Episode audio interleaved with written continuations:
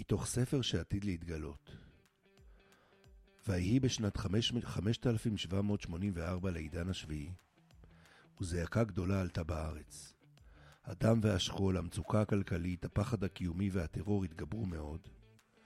ותעל שבתם של בני ישראל עד לרקיע העליון, והתקיימו בחירות, ותושלך הנהגת העם אל נהר השכחה, ותעל מלכות חדשה של גיבורי יחידות העל, יפי בלורית ותואר, וישלטו בארץ ארבעים שנה, וייסרו את מתנגדיהם בשוטים ועקרבים, ויושחתו מאוד מידותיהם של בני ישראל, ואז אסון נורא שוב יתרגש עלינו, ודם חיילינו, נשינו, זקנינו וילדינו השפוך יצעק מן האדמה, ויתקיימו בחירות, וחוזר חלילה.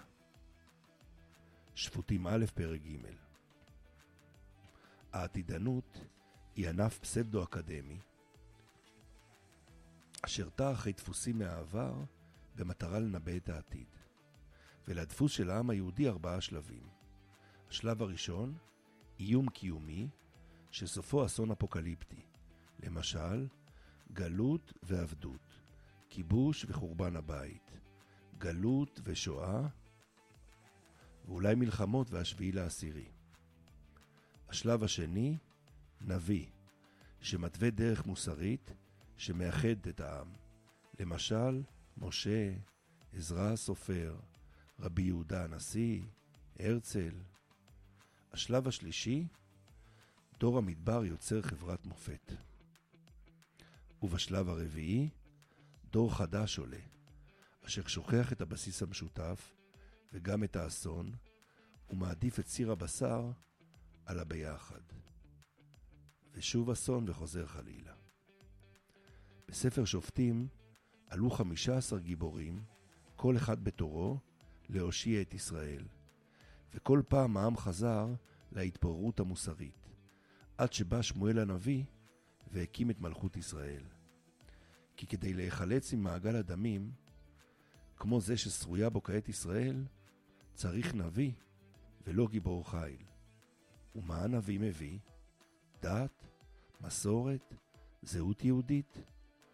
האסון לא מגיע בגלל בעיה דתית, הוא מגיע בעקבות התפוררות מוסרית. קבלו טיפ, הקצנה דתית מופיעה תמיד כפתרון כושל בתקופה של מצפן מוסרי מטושטש. כי מוסר הוא פנימי, ולכן לא יכול להתקבל ככפייה חיצונית, שלטונית, דתית או חוקית.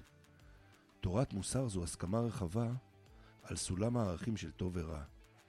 למשל, כמה חשובה לנו האמת, העובדות, כמה אנחנו מעריכים ערבות הדדית, ויודעים להעניק לכוח וההשפעה יותר מממון ושלמונים. וכשהמוסר מופנם, מתעוררת תחושת הבושה, שהיא תחושה פנימית נוראה, האוחזת במי שלא מקיים את כללי המוסר.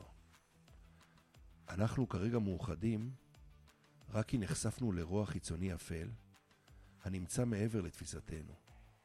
כי כאשר האמת המוסרית הפנימית חסרה, מה שמחזיק זו הסכנה החיצונית.